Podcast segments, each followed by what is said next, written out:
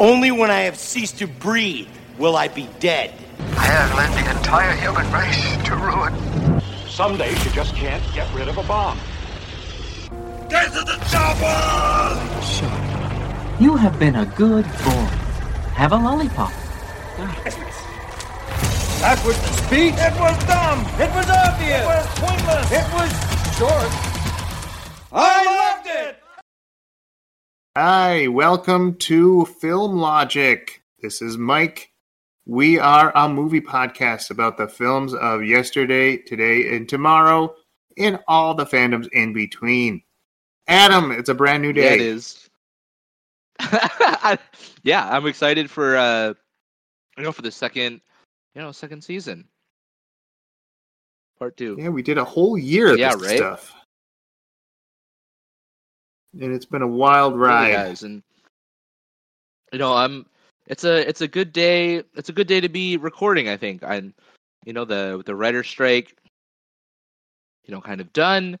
You know, the acting strike actor strike is still ongoing, but I'm sure a resolution will be coming soon. But you know, it's now it's starting to you know leak out the you know the fallout. So I'm excited to see kind of you know these new movies and shows that are getting going to get made, or maybe some new shows that'll get canceled. I don't know. There's just a there's a lot to talk about in the coming months.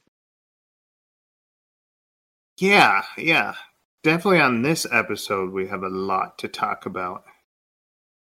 Um, yeah, if you don't know or you keep forgetting, this is a Retro Logic podcast, and we're not just podcasts.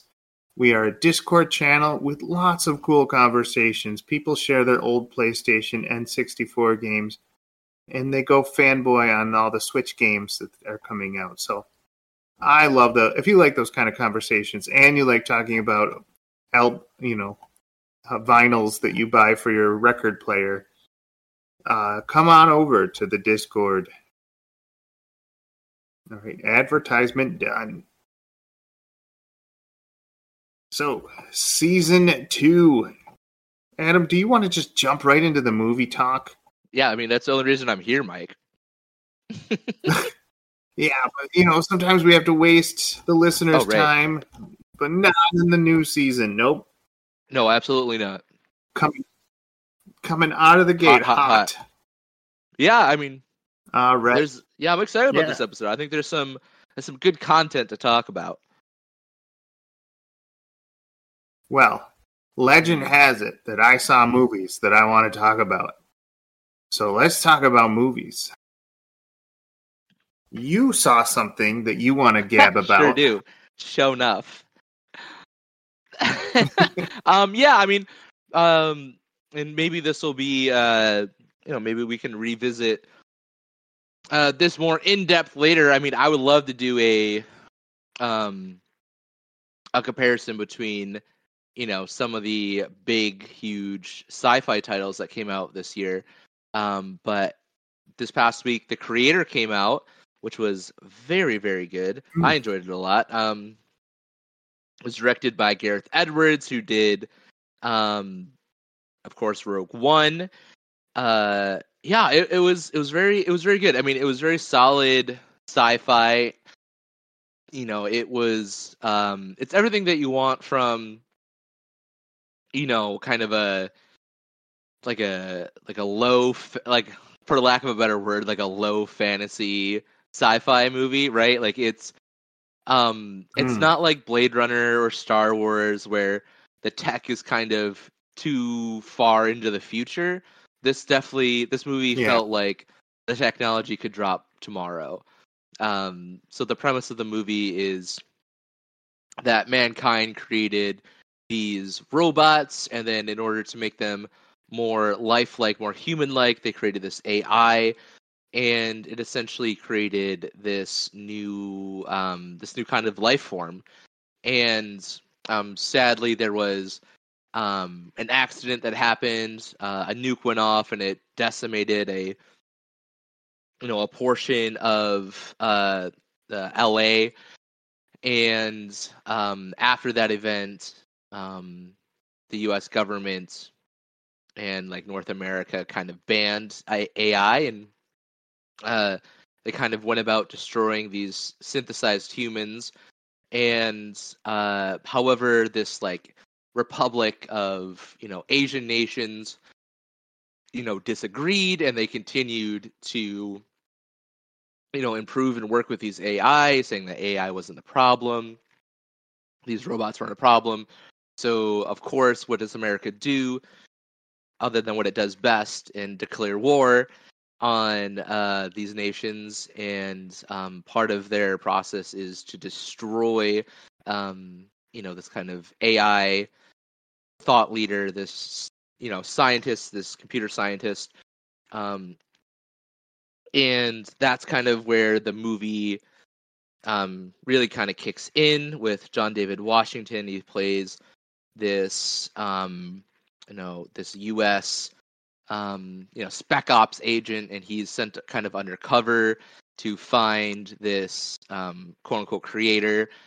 And um, you know, his life kind of goes sideways, and the the movie kind of follows along his um, his journey in you know finding this creator. And yeah so like i, I don't want to get you know too stuck in the mud. This isn't you know really uh uh, what uh, this episode's totally about, but other than just a, a quick Mm-hmm. review, um, you know, it, it, it's it's good. It's it's very good. I mean, I you know I wouldn't put it on the level of if you're you know if you're trying to expect you know Blade Runner or um, if you're expecting you know 2001: A Space Odyssey. This isn't really quite that. This definitely feels um, a step down in quality in terms of like the story and the storytelling um, but the visual effects and the action sequences are all brilliant. And you know this this movie had a budget of 80 million, and um, the CGI in it looks a lot better than the Flash. Um, Wow. so the yeah the CGI and the acting, the cast is is brilliant. It's really great. If uh, it stars uh, Gemma Chan um, and Ken Watanabe, as well as John David Washington, who I mentioned earlier and um, it also features a um, a delightful. I, I'm missing. I'm forgetting her name, but there's a a child actor that plays oh a character named Alfie. Her name is Madeleine Yuna. And usually, you know, kid actors, you know, they're they're miss more than they hit, but she does she does an excellent job. And yeah, so th- that's you know that's my you know quick review. You know, if, if I were to you know thing, I feel like the movie could have benefited from. It, it definitely felt like it dragged a little bit in the middle, and it, it felt like it could have used maybe another twenty minutes. Um, you know, the movie's you know, a little over two hours, so not too long. Oh, and did I mention the music is made is Hans Zimmer? So the music in it is fantastic too. Ah. Um, but yeah, it, it just felt like He was only allowed to do Batman stuff. yeah, right. Um, yeah, it, it just kind of felt like, um, yeah, I could have used a little, a little bit extra. Um, yeah, so like the yeah, the first half hour was really strong, and the last forty five minutes was really great, but the middle just kind of dragged a little bit. And uh, I can't help but feel that they left a little bit on the cutting room floor. I, I'd be interested in seeing like a, a director's cut or something. Um, I can't help but think um, it wasn't fully Gareth's vision, and um, and it definitely and like I, I don't think about of this in every movie, but I think this movie would have benefited maybe a little bit from an R rating. I think it tried to um it, it, it did kind of like the Marvel thing where there was like violence, but it kind of was like it would turn the camera away from like the really, you know, serious violence. I thought you meant like sleepy bullets. No, no. But Yeah. yeah, it, it, but it would be like the really bad stuff would just happen to the robots, kind of like a Teenage Mutant Ninja Turtles. You know, they're like, oh, they just beat the stuffing out of this dude, and it's oh, it's not actually a person, so you don't have to worry about it. You know what I mean? Um, right. but yeah, no, this is a yeah. So if you were going into it expecting more of like a Blade Runner or like a Minority Report sort of neo noir sci-fi film, I would definitely say that this isn't hundred percent. You know, um, maybe what you're looking for. But if you're looking for just really solid sci-fi action adventure movie, this is right up your alley. Yeah. I mean, all I have is the poster. and uh, the poster gives me vibes of District Yeah. Nine or Tom Cruise's Oblivion. Just, uh, but you would probably say those movies are nothing like that. no, I mean that. I, I mean aesthetically, yeah, I would say yeah, it's definitely. It's it's definitely along those lines, and you know the the reviews are in, and they're they're kind of mixed. I mean, I definitely, you know, I don't I don't think it's you know Dune, but um, it's got like a a 68 on um the critic um scale and a 77 on the audience score. And I, I think it's somewhere in between there. I think it's you know it's around 7.4 7.5 so you know definitely worth definitely worth a watch. Um i i really enjoyed it in imax but i i just enjoyed that genre of, of movie. If you can wait i definitely think this movie will translate pretty well to a, a tv screen when it comes to streaming. Yeah, it's a, it's about saving like a child that's a robot and getting them to a, a secure location. Right? Would you say that's the the genre? Just- yeah, it's a little bit more. Yeah, there's some twists and turns in there, um, so it's not totally like that. But yeah, it, it's it's Mhm. definitely along the lines of you know male dad figure escorting a young you know a young child through um you know multiple sides. And like you know you start you start at the uh, you know you start the movie and you're like oh the united states might have a point. And then you're like oh wait no. You know this other faction has a point. And you're like oh wait maybe, maybe not. Maybe this faction is right. So there's you know there, there's a lot of twists and turns. Yeah. Um, I'm thinking of the movie. Um, this is kind of like a sci-fi Mhm. trope of the you live in the future, and there's this child with magnificent dot dot dot DNA, uh, robotics, AI, and one person has to save it from an evil government or evil faction. I'm thinking of the movie Ultraviolet. yeah yeah that's a that's a Um, good comparison which I'm probably guessing this is far, far better than Ultraviolet. Sorry, Milovich. yeah i mean in terms of like quality yeah no for sure it, it definitely Mhm. blows it away it's you know it, it kind of falls to me um you know it, it's it's not like blade runner where it's like so heavy under the weight of its own just like artsy pretentiousness but it's like not quite fun and campy enough to be star wars so it's kind of like this in between sort of space Yeah, it, it reminds me of like, oh my gosh, Avatar was beautiful. Let's let's forget about its plot and just herald it as a beautiful movie.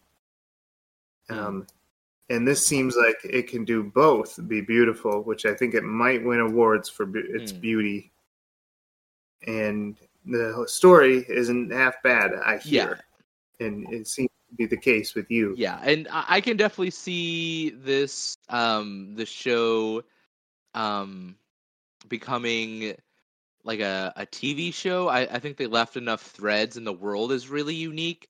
Um it almost kind of feels like um Outer Worlds or you know kind of like not quite Fallout but Hmm. that sort of that sort of genre of like kind of this weird um like it's definitely futuristic of course um because it, you know it takes place in the future and there's robots and stuff but Mhm. aesthetically and you know it, it even kind of definitely makes references to the Vietnam War and it kind of feels like you know 1970s aesthetic if that makes sense um like they're they're running around the you know the the southern asian jungle in these like almost flak jackets and you know even the the transport planes kind of have a a chinook helicopter sound to them as they fly and um even the music choices definitely kind of scream this aesthetic and Mm. then it kind of does this weird you know switch pan jump to like you know the 1980s Japan vision of 2020, you know? where you know they have space stations and you know there's easy transport to moon to the moon and Earth because there's like colonies and stuff like that. So yeah, it's it's it's definitely interesting.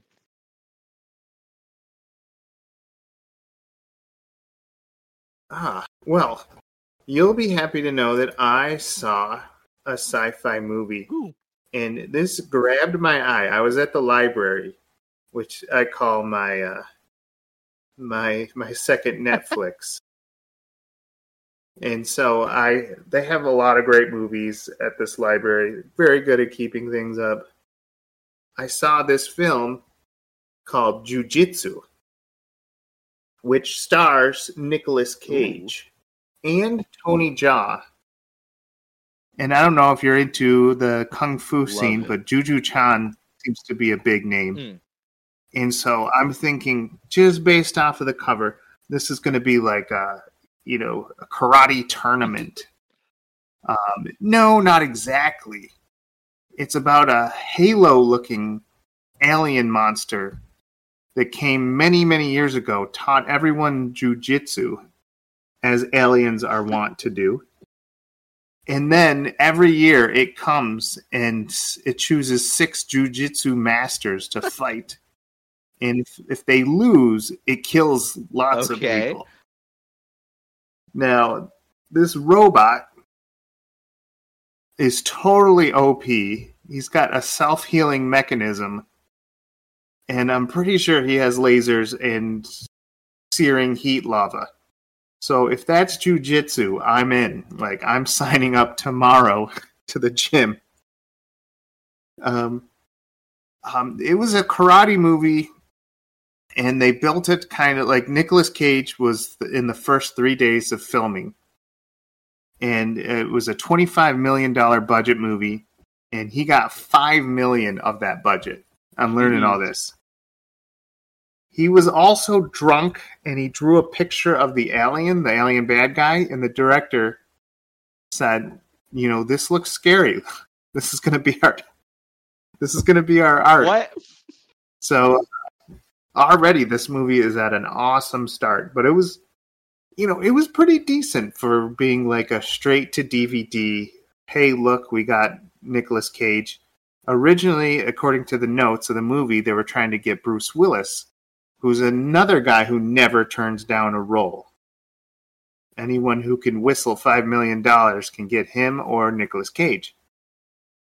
And Nicolas Cage kind of plays like the he's like the Raiden of the Mortal Kombat game. Like he's the smart ancient one who knows all about the history of the alien, and he kind of takes the main protagonist under his wing. And he's like, "Oh man, you got to learn how to be brave in your jujitsu when you fight this Halo-looking monster."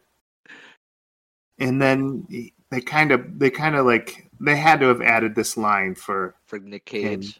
they're like, "Oh, the alien won't fight me because I'm crazy," and it it gets no honor in fighting a crazy no, man. that's fair. So they're like, "You have to, you have to say that." But then later, uh, Nicolas Cage does fight him.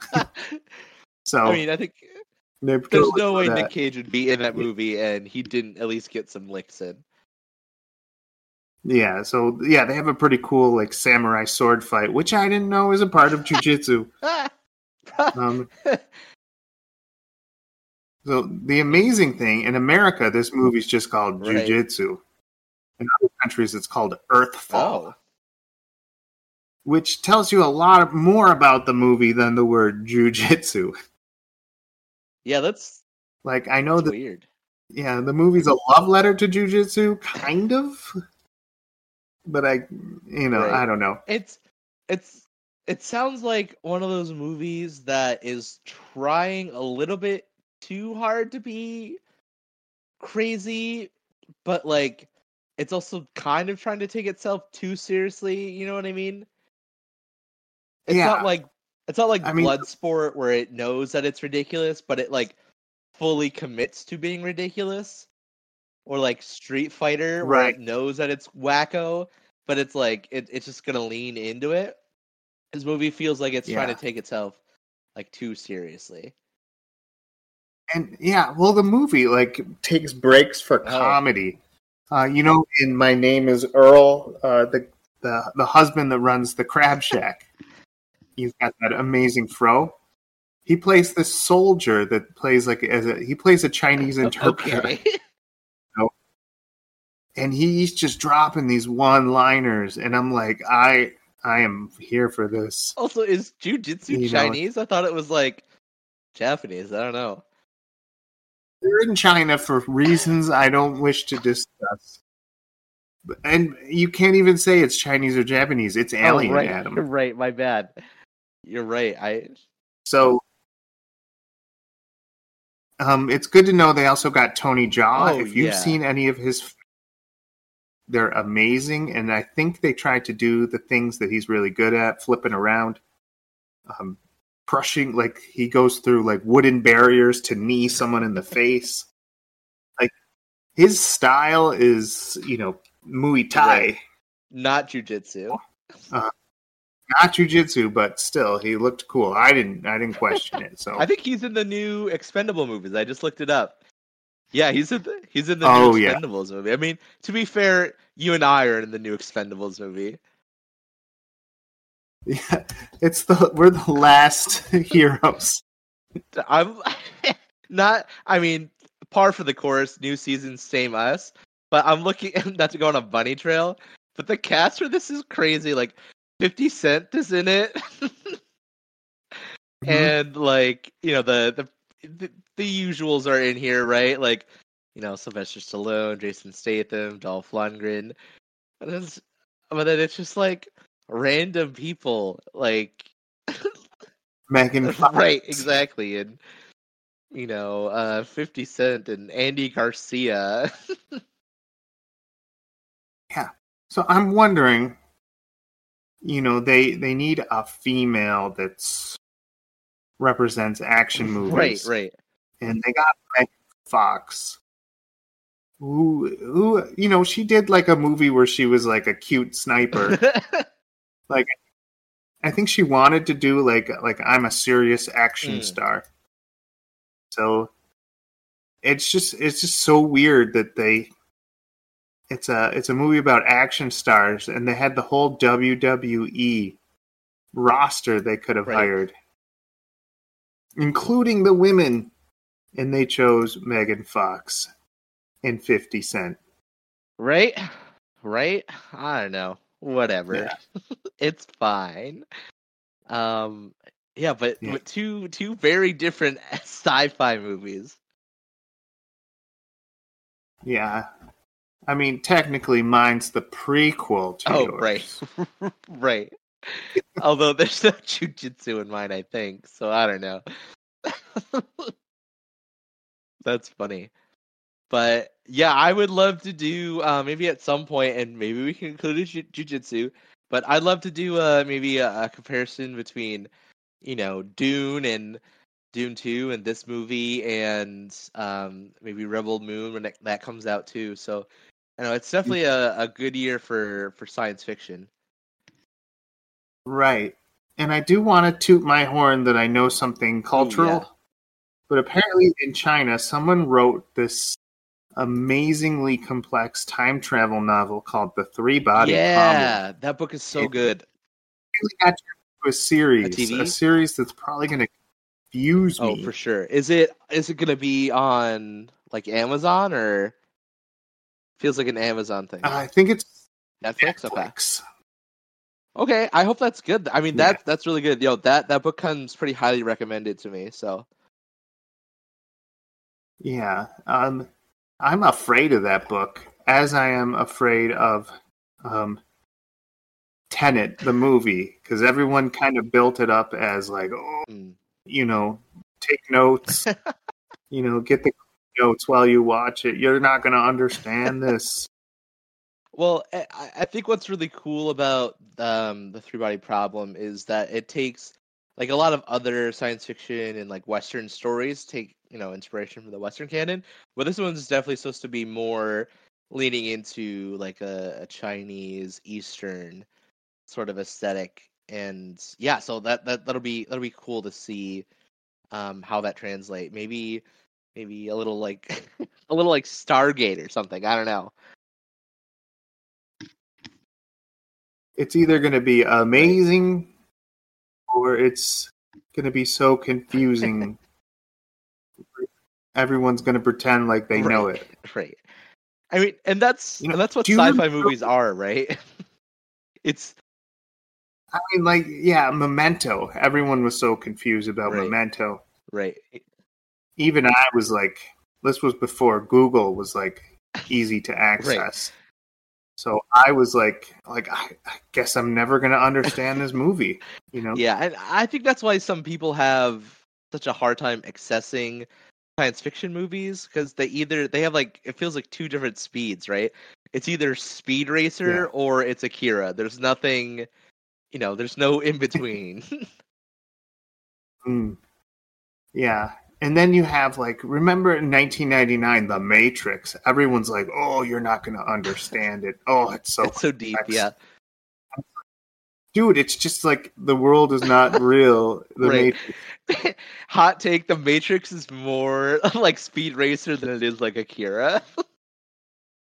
Right, right. Absolutely. Oh man, I mean, don't get me wrong. I like The Matrix is definitely like it has to be on the Mount Rushmore of science fiction movies, but Of it's definitely one of those movies where people pretend that it's a lot deeper than it actually is. Right. I know they they laid on the illusions and the allegories pretty right. thick. You know, youth pastors back in 1999 are like, "Yes, my boat has come." you know, I know what we're going to be talking about for the next eight weeks You in know, church. you know who was the one for real? You know, this guy named Jesus. Yes, he's the, he's the real mate, or the real Neo. You want to talk about the Trinity? this world is just the Matrix, man. You know, come to Zion. You know, For sure, for sure. this Yeah. stuff. Yeah. So yeah, no, for sure, and uh, yeah, I- I think that that that that definitely kind of turns people off the uh, the the sci-fi, right? Like the the pseudo, you know, the the pseudo pretentiousness of it. But you know, I I really do think that you know science fiction fiction movies are accessible, and yeah, I think the success of movies like Dune um are you know uh you know a really great a great thing for the the genre and you were talking about Dune 2 and but yeah, if you think about it, another episode just talking about 1999 being like one of the best years for f- movie releases. Um cuz that was that was the year M Night Shyamalan's career skyrocketed. That was when The Matrix came out. There's yeah there's probably a whole list of things that happened in 1999. yeah 1999. the world is not enough came out uh my i mean i feel like the mummy so the mummy came out i feel like that movie is so underrated um You know who ruined that movie? The Rock. no he's he's in the scorpion king not the mummy Oh, well, just the thought of him coming. yeah that's fair um man Toy Story Yeah. 2, Tarzan, The Notting Green Hill. mile everything i hate 10 things i hate about you fight Yeah. American Beauty, Austin Fight Powers. Club, Iron Giant. What a great year. Boondock Saints. I would. I'm going to say this, and you know, the Zennials and Millennials will disagree. But like 1990 year, 1999 has to be the best year for for movie I mean. The Phantom Menace came out in 1999. I, I think this is an episode. We should revisit this. yes, it'll be right next to Dune 2 and Three Body Problem. And now, And now- yeah, exactly, exactly. You know, this is the uh, this is what you guys come for, right? Like this is this is the this is the good stuff. Stuart Little We came out in 1999. top. What Stuart Little. Stuart Little? Everyone's favorite movie about the foster care Oh, I remember going to the theater for that movie. Same thing with Inspector Gadget. What a year, Mike! You nailed it. Right, yeah. 1999 for president. movies just haven't been the same since. But you know, for for every The Matrix, and you know, oh my gosh, I didn't even look at the comedies. But you know, Wild Wild West came out. Right. That's kind of bad. But you know, Austin Pow. Yeah, we We don't don't talk talk- about Austin Powers came out. The Spy Who Shagged Me, Office Space, Big Daddy, Superstar. Analyze this. Come on, The Green, The Green Mile. right? The Cider House Rules. Right. That's man. You really, you nailed it. And you know, The Rich Right. And you know the the cherry on top is is Rob Schneider's seminal classic, Deuce Bigalow, Male Gigolo. Yes. That's the movie that rewrote comedy. Right, man. What a what a Mike. What a year.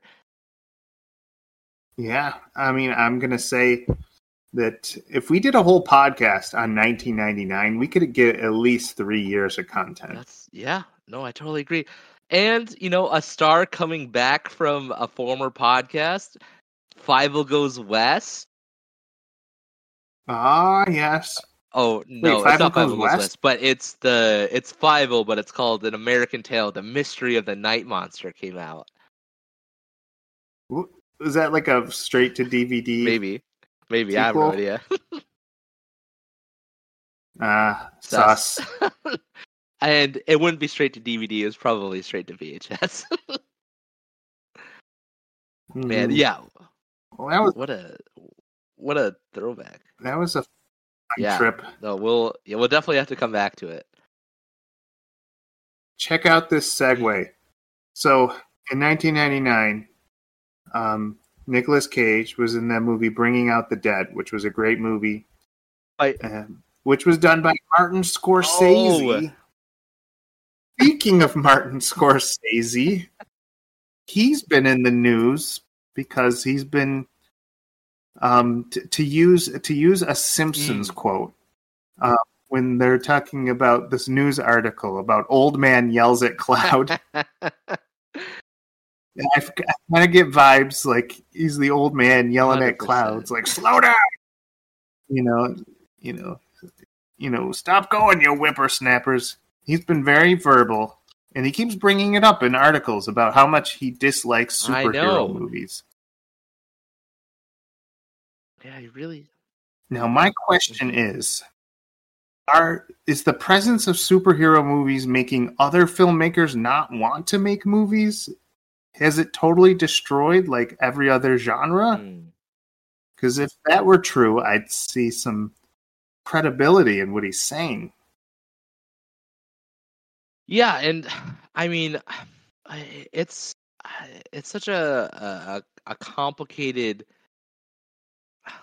I think it's a it's a complicated conversation, which is why you know we're definitely having this conversation. Um, and I think the I think the really what kind of irks me about the situation is that Scorsese I think is right in some aspects, but he's wrong about who he's upset about and who's upset at. Yeah. And I think he just comes off as really bitter and out of touch. And um yeah, so I mean we could we could we could break it down, but but Mike, what do you how do you, how do you feel about it? Because you know, I I yeah, I, I'm just curious to see how you how you feel about it. I mean, he's talking about a genre, and it's a genre issue, and it's old as time. Like, oh, that rap music is junk. Ooh, why do you listen to rap? Well, thankfully, there's millions of other genres you can listen to. Like, totally, like there's radio stations and Spotify playlists. You know, just because rap is doing well doesn't mean other music went away. Same with movies just because these family companies that have trillions of dollars are really into superhero movies, it didn't mean that the other directors went away and stopped making their movies. In fact, there's whole streaming services and platforms to indie and art movies and neo noir and, you know, these other films. You just got to look for them. and so you can't get upset that people love something unless the unless like there's some connection with like oh superhero movies are doing so well that people are abandoning their artistic projects for it and you know maybe i'd see some credibility if he was saying that Right. Right. And I mean maybe we should should we read the quote? Do you have the quote on hand? Maybe this will give uh I feel like maybe that's where we maybe we should have started. Um but yeah, so he I mean I think you nailed kind of the the gist of it there, Mike, but um but the just the Yeah. oh, I'm trying to find it, the quote. But um yeah, I I, I think you really you, you nailed it there, Mike. I think the that's the the the rock hard gist of it and um and it, yeah but to me it just kind of it kind of just stings of of, of sour grapes and um hmm and also just kind of I, I don't want to say these he seems out of touch, but it, it just screams like he's out of touch. So um here's the here's the uh the full quote. Um again it's from a, an article on Variety. Um and he says uh, the danger there is what it's doing to our culture, he said, because um because there are going to be generations now that think movies are only those. That's what movies are. Um and um you know it's the question about um so the question was when asked about those um at a sprawling new profile on GQ, director Martin Scorsese discussed comic book and franchise culture. Um, and when asked about those kind of blockbusters, Scorsese said that their omnipresence could be negative to audiences who aren't well versed in other types of film. Um, and then he goes on to say, uh, which means that we have to fight then to, to come back stronger, and it's got to come from a grassroots level. It's got to come from filmmakers themselves, and you'll have, you know, the the Safety brother, the sorry, the Safdie brothers, you know, Chris Nolan. You know what I mean? Hit them up, hit them from all sides, hit them from all sides. Don't give up. Let's see what you got, and go out there and reinvent. Don't complain about it, but it's true. We got to save cinema, but and it you know i for for me i want to start where i think he's right um i i do think that you know the you know the dangers of um you know these these franchise movies and these comic book movies i think have definitely done a disservice to the movie industry. I mean the it's you can definitely see it's directly responsible for the death of the mid-budget movie right? Like it's yeah. um you know you can't you know when was the last time that you know uh, a rom-com that wasn't supported by a viral marketing campaign like barbie you know got any kind of Mhm. traction like you got mail or you know fi- you know 50 first dates yeah right and you know comedy comedy movies are have been pretty much you know pushed to the side and it, you know they they come out just you know straight to to to DVD or to you know to to streaming. You think what was the last time Adam Sandler made a movie? Well, it was probably like I don't know Hubie Halloween two or something that's on Netflix, right? Like these things aren't getting you know these these movie theater releases, and yeah, like the the franchise culture I think is definitely killed it off. Right. And I you know, I think I think we're stuck in like a rumination where everyone believes that like there's like three rules to superhero movies. One, you have to spend at least 300 million dollars on it. And that's a rule that I don't think you have to follow or should Right? I mean, follow. look at Blue Beetle. yeah. You know, it's Yeah.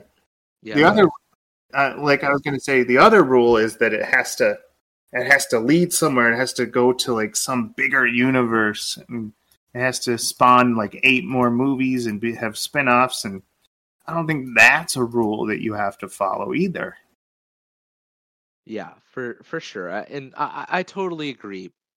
Um, but where I think Scorsese is wrong is when he says that these movies don't have any value or that these aren't art and people that like those things don't like cinema and don't like art because the language the language that he's using there right he's like we got to save cinema is that he doesn't think that he doesn't think that superhero movies are film he doesn't think that those movies are cinema and you know that's that's just wrong right? Like it's you know i dare you to watch you know the you know end game and um and not be emotionally moved right there there there's tons you know Yeah. these these movies you know christopher nolan's dark knight trilogy you know and Right. and to say that these movies aren't film or cinema is is ridiculous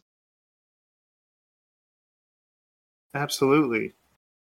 I mean, to call anybody's like story work not like a movie or like you're not following the rules of film is kind of narrow minded.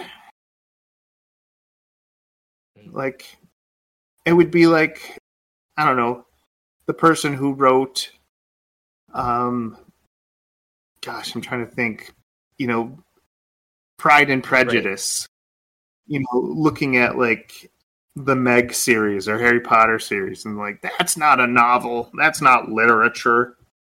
You know, all books need to look like Pride and Prejudice.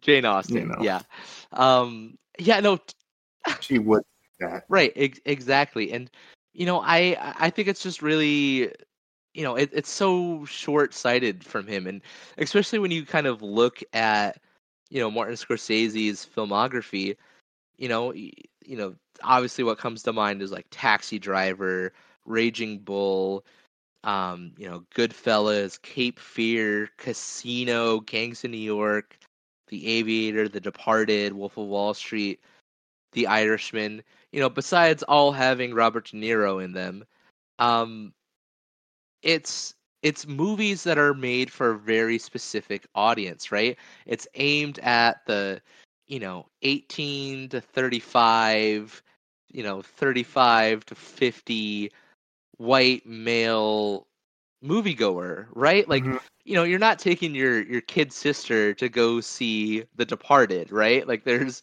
there's no way.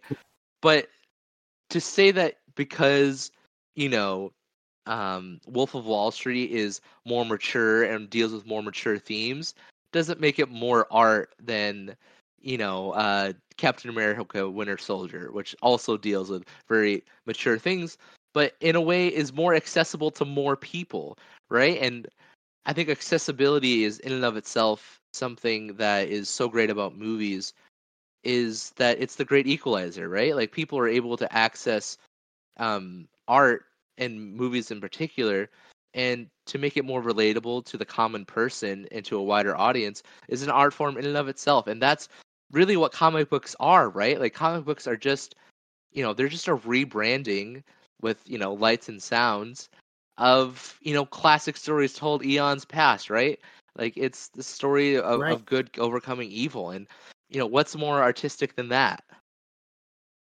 Yeah. It's Greek gods with uh, technology and karate. right exactly and you know not you know and i i agree do i think that you know most you know most superhero movies that come out you know are they you know cinematic masterpieces no but to just Mhm. dismiss them as less than because it's not you know it's not you know goodfellas is is pretty ridiculous Right. And you know, you stumbled upon the fact that like children spew out money without prejudice. So of course, you know, the studios are going to they're going to tap into that and say, you know, some 8 to 13 year olds are really going to love this and they're not going to judge it like someone who watches Goodfellas. So I mean, do I like that lazy approach to movie making? Not necessarily. I, I want my kid to watch quality stuff. right Um, but at the same time, uh, sure, I would do it too if I knew all the 8 to 13 year olds were spending money on whatever comes out that has a shield. Right, right.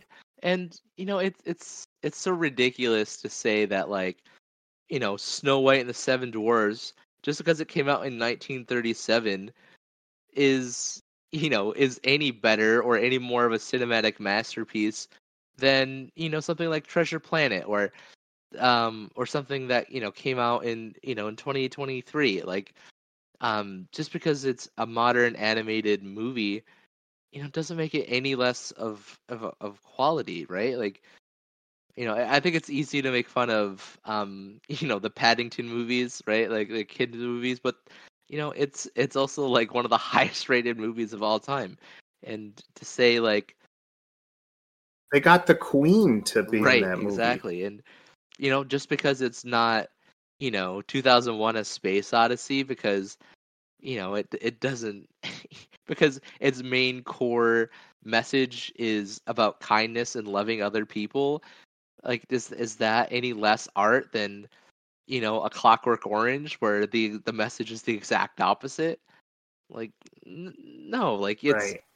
it, it's you know it's ridiculous and Yeah. you know and sure if you want to so i i think what i want to say is in, in conclusion i think martin scorsese is right in his anger um but i think he's directing Mhm. at the wrong people like i don't think it's fair for him to take a shot at moviegoers that enjoy those movies i don't think it's fair to take a shot at you know superhero movies and say that they're not art but i do agree that you know it's superhero movies as a as a franchise idea on a on a Mhm. business level i think that is definitely a problem and it's very problematic and i think he's right if he was Right. directed at that but that's not the the road he's taking Yeah. You know, and I am totally for challenging directors in Disney, Warner Yeah. Brothers, you know, whatever's huge, Yeah. Miramax, you know, to move Yeah. on, find the next fun thing and stop Right. milking it. right because it's Mhm. and because at the end of the day you know something that's mass produced like that isn't art right it's um you know it's it's not um like on a on a on a corporate level like that right but in the the individual stories like you know the, we, that we got this year with like spider-man across the spider-verse teenage mutant ninja turtles movie um like Mhm. those like those things are it is art and it's not corporate bs right? And um Right. and it's not garbage and it's not you know it's it's not trash. Like it's you know it's it's good and it's quality and to you know to paint with such a large brush. And you know I, I think that there are valid critiques of you know the system as a whole. And we you know we've said as much on this show how we feel about it and i think we agree Right. and you know i i think it is i think it's you know it's awful when you know marvel puts out another Mhm. ant-man movie um and you know like when you watch that movie you're like yeah scorsese's got a point but at the end of the day Mhm. um you know you you can't you can't paint with such a large brush like that Yeah. This is the year where we learn that just because you have a hundred million dollars doesn't mean your movie deserves to be Right. made. No, Yeah. for sure. And I, you know, I, I think studios are going to be a lot more cautious going, you know, into the future. I, I think between the lessons that they learned from the uh, the writer strike and um, kind of what has been making money at the box office, I think a lot of studios are, are really reconsidering, um, you know, what what they're going to do. And I think that there's a lot of movies that are coming up that will really be a barometer about what the what the movie going public want to see. You know, Mm. Scorsese's upcoming film, um, Killers of Flower Moon. I think that'll be that'll be something to to, to watch. Um, I think the um, the Napoleon movie with Joaquin Phoenix is going to be something to watch, and Dune, and as well as Willy Wonka. I and for different reasons. I think the Willy Wonka movie is going to be a, a real tell if you know if it does if it does do poorly, um, if it's received poorly, you know about this whole like franchise idea. But if Dune does well, you know, what does that, you know, what does that mean to the, to, you know, to the studios? I, I think Dune is an original product, right? And you know, it's there is, you know, an original movie that came out, Patrick Stewart, but you know, for for all intents and purposes, it's a it's a pretty it's a pretty new fantastical movie. But yeah, so like I, I think that these are movies to to keep your eye on, and you know, they're really gonna be make or break for these studios. hmm And nothing excites me more that uh, Zack Snyder's Rebel Moon is not tied to Star Wars. Yeah. Then eh, we're all at the same level when we watch it. We all, Mhm. We you know, you can't be smug about it and be like, oh, you know, the prequel to Rebel Right. Moon was much better. Right, right. My only concern is that it's Zack Snyder. Yeah. Well, once upon a Mm. time, he was coming out with sure. bangers. And I don't know how you feel about Batman versus Superman, but Yeah. that movie does give you the feels in some places. And and that's what what's really crazy, I think, is looking back from like where we're at with DC now and looking back to the Batman v Superman days, you're like, oh, we had it good then. that's sad. yeah, you know that was back when the plan Right, made sense. right. You know, Mr. Snyder's going to lead us with all these hot bangers. Um, Patty Jenkins is going to copy his music. It's going to come into a beautiful Mm. chorus and end with a trilogy that the Justice League was supposed to be. It was supposed to be three movies where one you kill uh, Steppenwolf, two you meet up with the Green Lanterns to fight Darkseid, and three everything goes to Ash, and it's like a it's uh, scorched earth, and they have to fight Superman. Right. But that was that was an alternate history timeline ruined by the Flash. Ain't that the truth? Yeah. But you know, and, and that remains to be seen. And you know, I I, I want to give you know I want to give Zack Snyder the the benefit of the doubt, and you know these are the kind of movies like Rebel Moon. Uh, th- those are the movies that are right in his wheelhouse.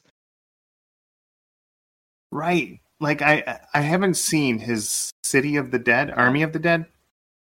But apparently they're doing good. He's coming out with a sequel, so Yeah, for yeah, my my buddy liked it. I mean, Dave Bautista's in that, right? Yeah, so I mean, it Mhm. can't be all bad. yeah. right? And yeah, so uh, in conclusion, Martin Scorsese, go kick rocks. yeah. Yeah. Go home, Grandpa.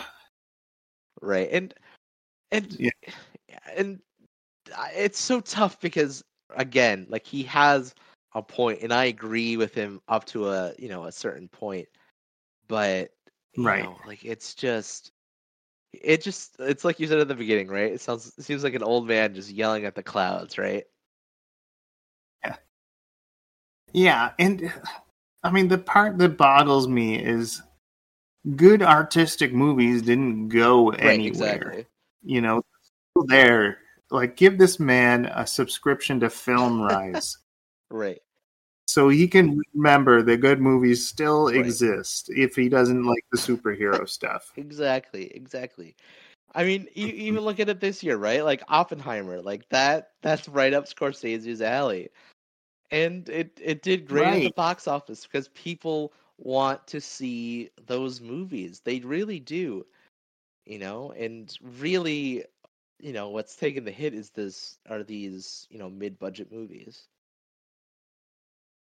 Mm-hmm. All right. Speaking of high budget movies,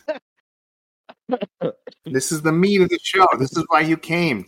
Oh man. Netflix took a piece of it was my college life. Adam was probably your junior high life. Yeah, Maybe? I, I yeah, I was of like 14, 10, t- anywhere between Okay. 10 and 14. Yeah. So, just out of the blue, if I Mm. said you have the director who made From Dusk Till Dawn, Grindhouse, Predators, um, if you took that guy um, what kind of movie would he be coming out with in Netflix in Oh, 2023? you better you you bet your britches you're we're getting like you know uh a clone of Chronicles of Riddick. Oh, that would be amazing. but the director of Once Upon a Time in Mexico and El Mariachi, and um, he It's is in also in charge of all the all the Spy Kids movies. We're getting number five, unless you count um, Shark Boy and Lava Girl as part of the universe. Is it? I don't know. I don't know. It, it, it that was Mark Taylor Lautner's discovery right, Right, there. right. But so we're getting number five in the series, a Netflix original. You know, don't don't uh, cancel your Netflix Netflix subscriptions yet. We're getting Spy Kids five, Armageddon. Armageddon. And my goodness, I have some opinions. First, many people have probably already seen this. I don't want to say there's going to be too many spoilers. Okay, shoot, there's going to be spoilers because my opinions are too strong. Um, but so if you've been dying to watch Spy Kids Armageddon, uh, turn us off, watch it, come back. Um, I just wanted to film something that was semi popular and new and talk Mm. about it. Yeah, no, and you know, I, I I think that this is I think this is a very interesting movie because I think it has it has all the right ingredients, but what gets to the table is not the sum of its parts. Yes. Right, right. And I I absolutely agree. And I will be explaining what you just said in many different words. But just to start it off, this is a brand new Yes. family. Um, Zachary Levi, he was great Shazam. How could he fail here? Well, he started a family with two kids.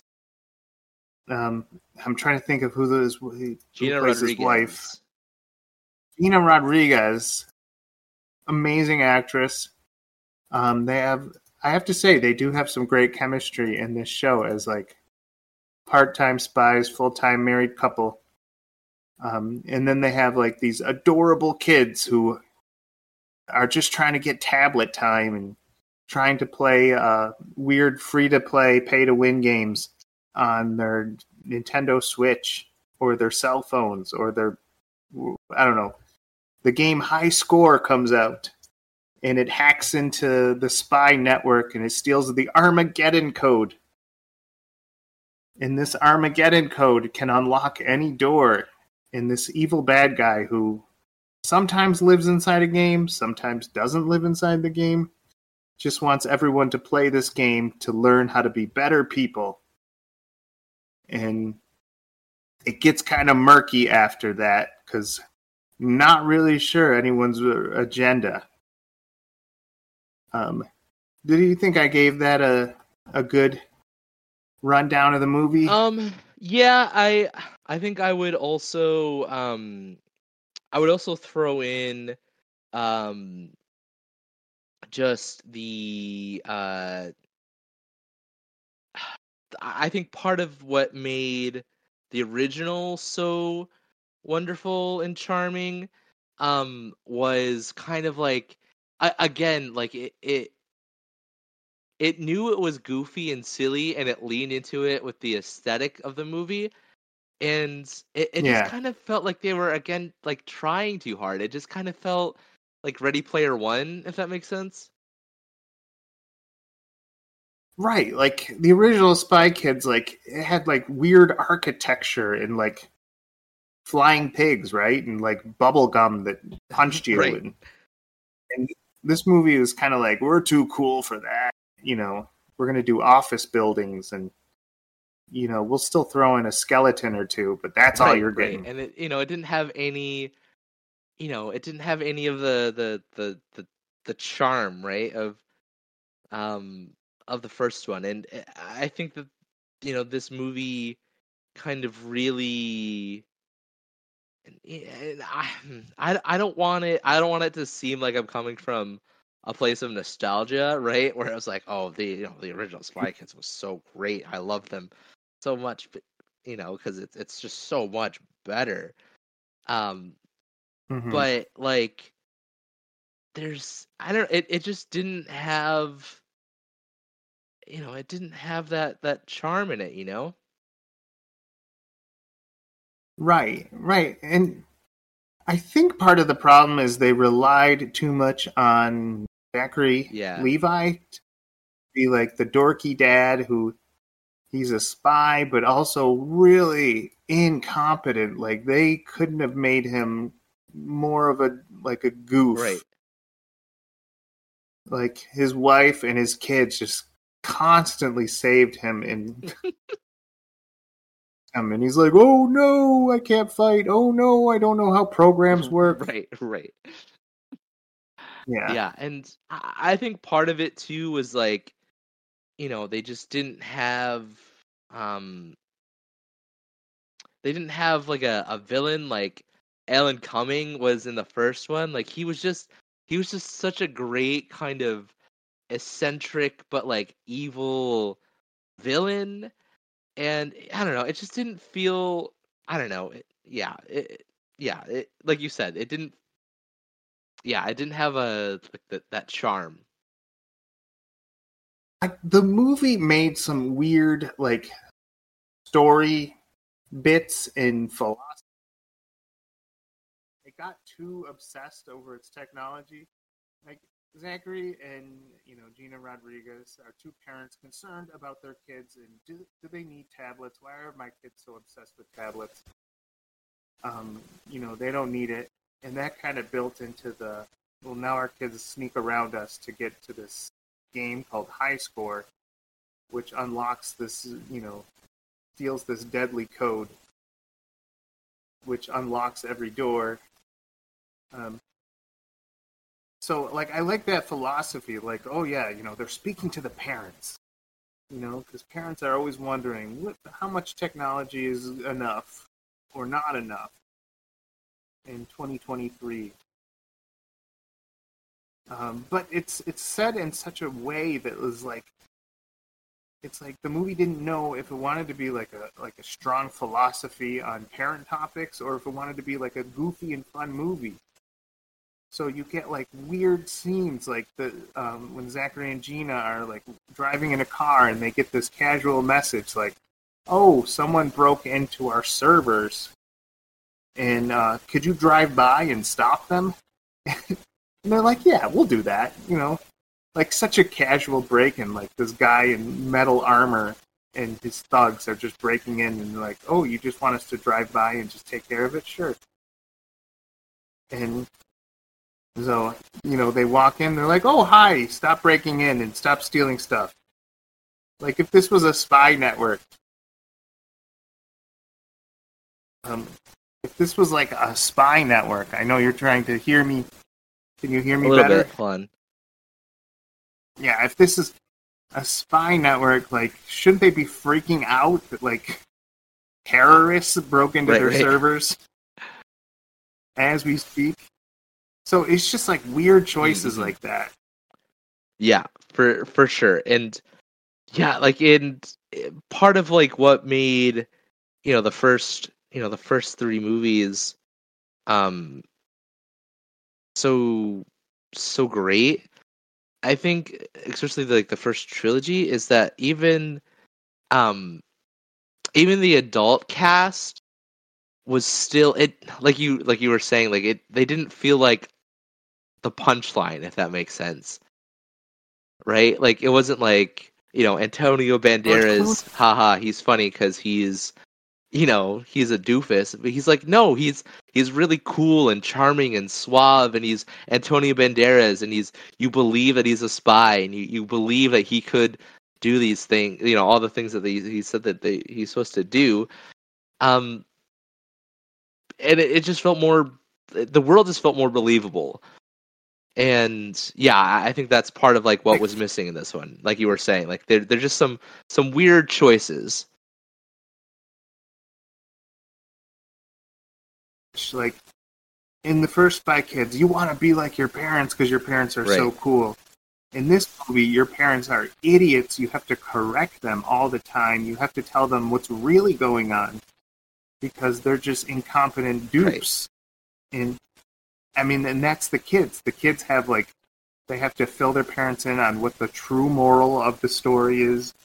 They have to tell their parents how technology works um, this Armageddon code that we find out. This Armageddon code has so much background story. I wish the kids had, anyone in the family had as much background in character building as the Armageddon code.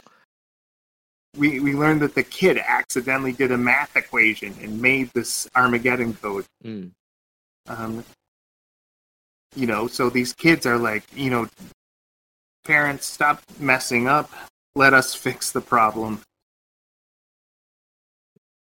And, you know, it's, I think that's like a switch, maybe a switch in like how kids view their parents. Like early 2000s, we look up to mom and dad.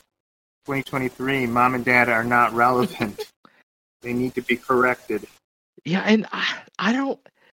Yeah, it it just feels like um, it feels like such a step back. I mean, it, that feels like that kind of trope feels just so like, you know, 2008, 2010 to me. You know,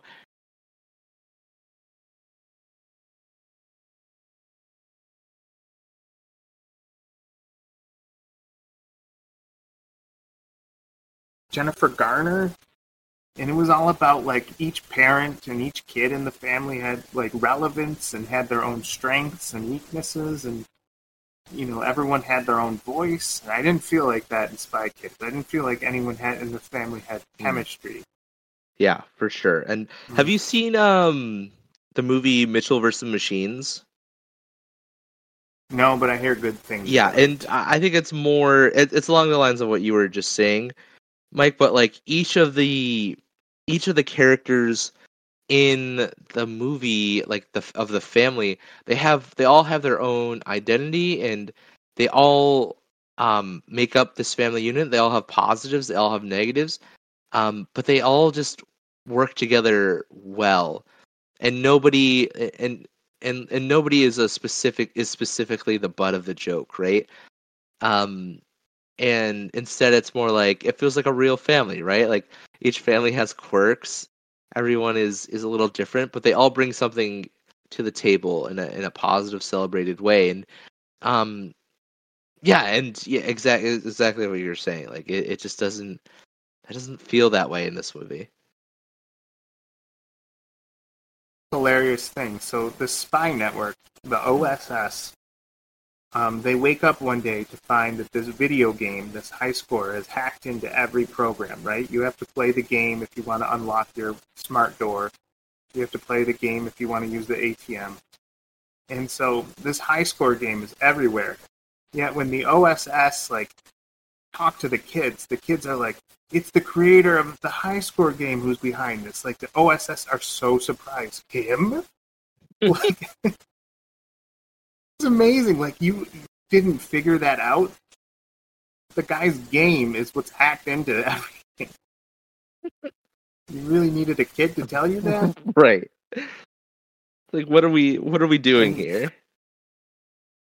Yeah, and the fact that like all, every adult in the world is horrible at this game, like, like, as a gamer myself, I don't understand the the, the value of this high score game. One, it can be played on Nintendo Switch with controls, and somehow have PS5 graphics, which is the hardest thing to believe in this fantasy movie. Um, Second, it can be played on keyboard where you just hit a few keystrokes and your character does like super kicks. And then in another part, you can go virtual reality and use your brain to hop over, like, go platforming and destroy bosses. Right. It's actually a very fast game where you just have to jump over a few blocks and fight a boss and fight the last guy. And No one's beaten this game before. right. Nobody and only kids. Only kids with morals in their hearts can beat it, and no one's done that. Right. I mean, that's what they're missing, right? A childlike sense of innocence. yes, Um, yes. Like in our day and age, like people beat like um Star Starfield, right? Like it came out and people spent all night playing it and beat it. heck, people beat like the first two hours of Starfield before it came out because somebody hacked it. Right. And so this new game comes out and like everyone's like an idiot. Like how do I beat this boss? When in reality someone would have speed run the Right. game, beat it thirty seconds. Hacked all the good Right. equipment. Exactly, exactly, and you know, ev- even the um, you know, on the, the part of like what was really great about you know Spy Kids movies, and then coming, you know, watching them as a kid, and then coming back as an adult, is that they definitely put stuff in for the adults, but even like this Yeah. movie you're watching, they're like, what? Why as an adult am I watching this? Right, right. It's like it skipped us. It's kind of like it's kind of like a middle finger to those who grew up with Spy Right. Kids. Right, and you know, the my favorite still dialogue, it you know dialogues, the uh, pieces of dialogue in any movie, you know, on my Mount Rushmore, you know, comes from Steve Buscemi's character, where he's like, "Does God stay in heaven because he's afraid of it, what he's or what he's created?" Like that came from like a Spy Kids movie. That's such a hard line, and you know, there's just none of that charm in this. I mean, the band kind of he, he kind of reminded me of like a, a discount Alan Yeah. Tudyk. Um, which I kind of feel like that's where they were trying to channel, but like his whole thing is like, like people need to play my game because game theory changes people, makes them better people, and like a part of me thinks that like Robert Rodriguez let his like eight year old daughter write the script because there's so many things that like only a child would understand. Mm. Like, okay, you have this Armageddon code, right? But you can also split it in half and put it in two different necklaces. You know how you can just, you know, highlight a code of and just copy paste half of it and put it together and just or or you can like have the second half of the code like still unfinished so the code only works a little bit because everyone knows unfinished software just works a little bit Right. and it's just like there's so much Kid logic. like the Yeah. fantasy the fantasy in this is not like the cool worlds and the goofy like setups and the weird bad guys the fantasy is like ignorance towards how technology works like it's such a fantasy that we don't understand how technology works yeah No, hundred percent. Yeah. So uh, overall, on a rating, what do you what are you giving this? you know, uh, this is not a movie that like, like I'm I'm sad because it has Zachary Levi, and I just think that man oozes fun and charm. And it's taken us so long to realize that he's actually a great actor and deserves to be in a lot of movies. Um, and this movie doesn't utilize him, though I did appreciate the chemistry between you know, Gina Rodriguez and Zachary Levi, like, it's not enough to justify just, you know, just the mechanics of this movie and how, like, is not, is not Right. fun. Right. Like, I know kids will get a kick out of, like, kids beating up skeletons and robots and you know using technology that looks fun they'll they'll like that but like anything else is just not worth the ride. Right. And You know, I give it a, a solid mm. four. Yeah, and I I think that that's definitely um what you're saying is, is part of the problem, right? Like it's oh it's you know it's a kids movie, right? Like it's supposed to have you know the wacky, goofy hijinks. It's supposed to have you know the outlandish action. Like eh, that's all expected, right? Everybody wants that, but it has to be built on a bed of substance, you know. And yeah, this movie just didn't have it.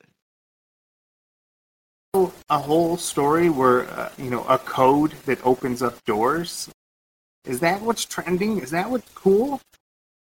Like didn't the other ones have flying pigs and like large thumbs that knew karate and like this one is like betting on the fact that you'll get excited about a watch that can open up doors. Right, right. yeah. And you know it, it definitely sounds like um this uh, um this story seems like somebody took a focus group of you know six to ten year olds about what they like and then they like compiled it as adults and then pitched it to robert rodriguez. You know what i mean? Like it sounds like an adult an adult interpretation of a kid focus group of a plot like they knew kids wanted to tamper with their mom's iWatch. Said, "Ooh, let's build a movie around iWatch." What what do the kids love? Oh, they love you know they, they love doors. Doors, and they love it when adults don't know how to Right. use Right? Oh, you know you know adults. They have no idea how to use technology. Eh, They also love like a Fortnite. so we're just gonna build some kind of Fortnite thing, and you know, and sometimes it's VR, sometimes it's third person, sometimes it's first person, sometimes it's strategy. Right. It's whatever our VX, our virtual effects Right. can afford. And even just that concept of like adults not knowing about technology is such like a an outdated like thing. Like it made sense maybe in the you know the late '90s, early 2000s, right when technology was really there was such a steep learning curve for people over the age of like you know 35, and it definitely was like a younger person, kid, sort of you know thing. But like now to say that like Zachary Levi, who can't be older than like, you know, 35, 40, to say that he has no idea how like technology works at all, like the baseline of under like, of understanding technology is so high now. To, to, to say that he's just like a total buffoon about it is like suspect. Just he doesn't know where the manual switch is to open a secret door in his house. Something that he probably built, Right. or at least was part of like the blueprint. Right. So like when you don't know where the knobs are in your own house, Right. like that's a special kind of ignorance. right. Right. Yeah. So, One thing I will give kudos to the movie is when Gina Rodriguez throws like a flash bomb and the lights are flickering and they're they're beating up the bad guys. Um, it did remind me of the Batman Ooh. in his that that flashing light scene where he's getting he's fighting bad guys and every time the lights flicker on you see him doing a different move. Like I have to say, wow, that was a pretty artistic shot for this movie. I love that.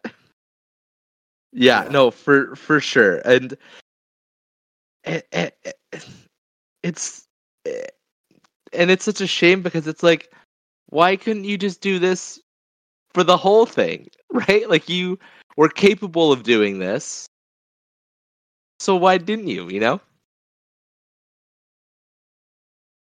I know we have to get to your score, Oh yeah, but huge prison and social justice message at the end, where the bad guy's like, he should go to jail, and then the little daughter's like, no, jail won't change him.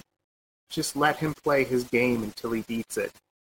which is kind of a weird uh, punishment.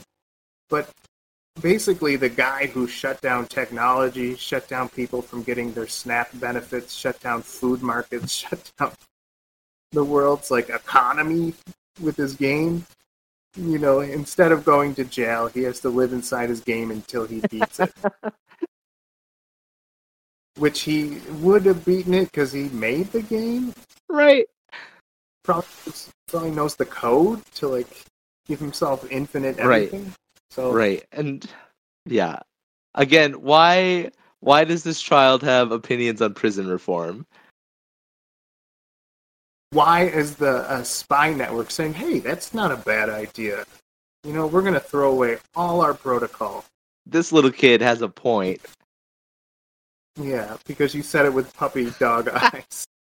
Um no, Mike, I mean I, I I totally agree. I mean did you you said you said 4, right? Out of 10? Yeah, and Yeah. you know, I, I I'm right there with you. Um you know, I I think I'm gonna give a little bit more maybe props to um a, a nod to Zachary Levi. And I, I do think aesthetically as kind of like weirdly Ready Player One as opposed to you know kind of the charm of the original three. But you know, I, I'm gonna give it a, f- a five. um, yeah. So I mean, yeah, I think we're on the same page here, Mike. I, I think, yeah, it's it's nothing to write home about. Wanted to make it relevant, and there's a lot of like moral of the day things, and a lot of foreshadow. Like they really beat you over the head with the foreshadow. Like when the daughter says to the son, you know, you shouldn't cheat at games. Cheating helps with everything. And then you think, okay, later he's not gonna he's gonna do something honest, which is gonna save the day. Yep, there it is. Check. Okay. Yeah, Like I feel like Robert Rodriguez is like, I need to get the morals first, and then whatever's left in the budget's gonna go to the fantasy part and the sci-fi part. right, right. Yeah, and uh, uh, again, like yeah, the, the the fundamental, I think, just flaw with this movie is again like it just doesn't have a base, right? It doesn't have a solid base. It doesn't know it doesn't know what it wants to be, right? Like it's not yeah, it, it's just kind of listless. It's almost as if um, Martin Scorsese got into Robert Rodriguez's head, and he's like, you know what? We can't be silly in franchise. We got to make this relevant and cinematic. Right. Ah, boy. Yeah. And and it's such a disappointment, right? Because it, it, it does feel like um kind of like what we said at the top. Um it has all the ingredients to be an awesome dinner, but it just kind of falls flat and it it's less than the sum of its parts.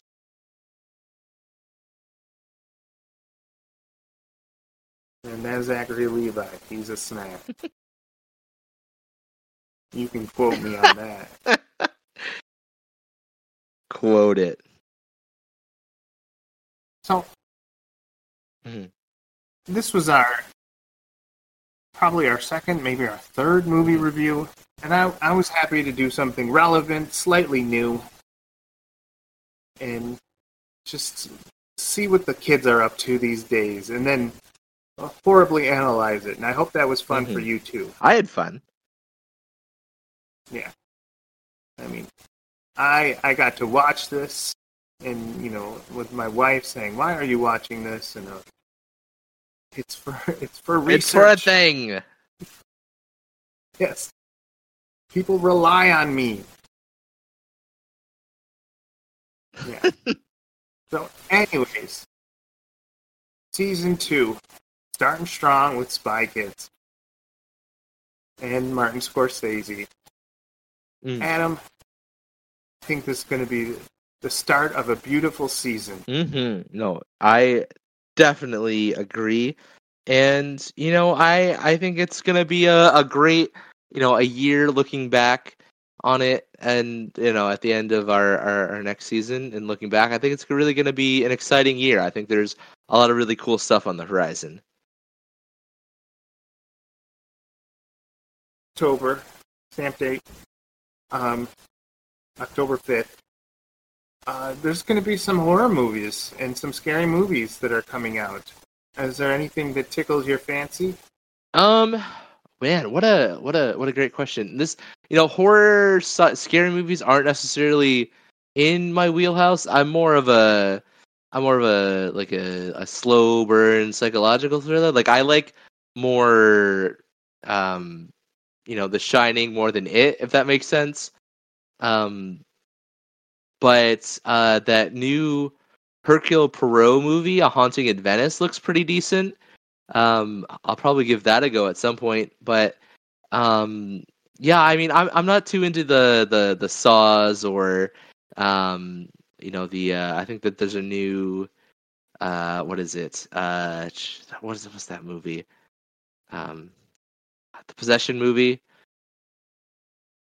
Oh, oh Exorcist, yeah, Exorcist. the new Exorcist movie. I know that's coming out. Those aren't really in my wheelhouse per se, but um, but yeah, I don't know. What do you what do you, what do you think, Mike? I guess this isn't really my my area of expertise.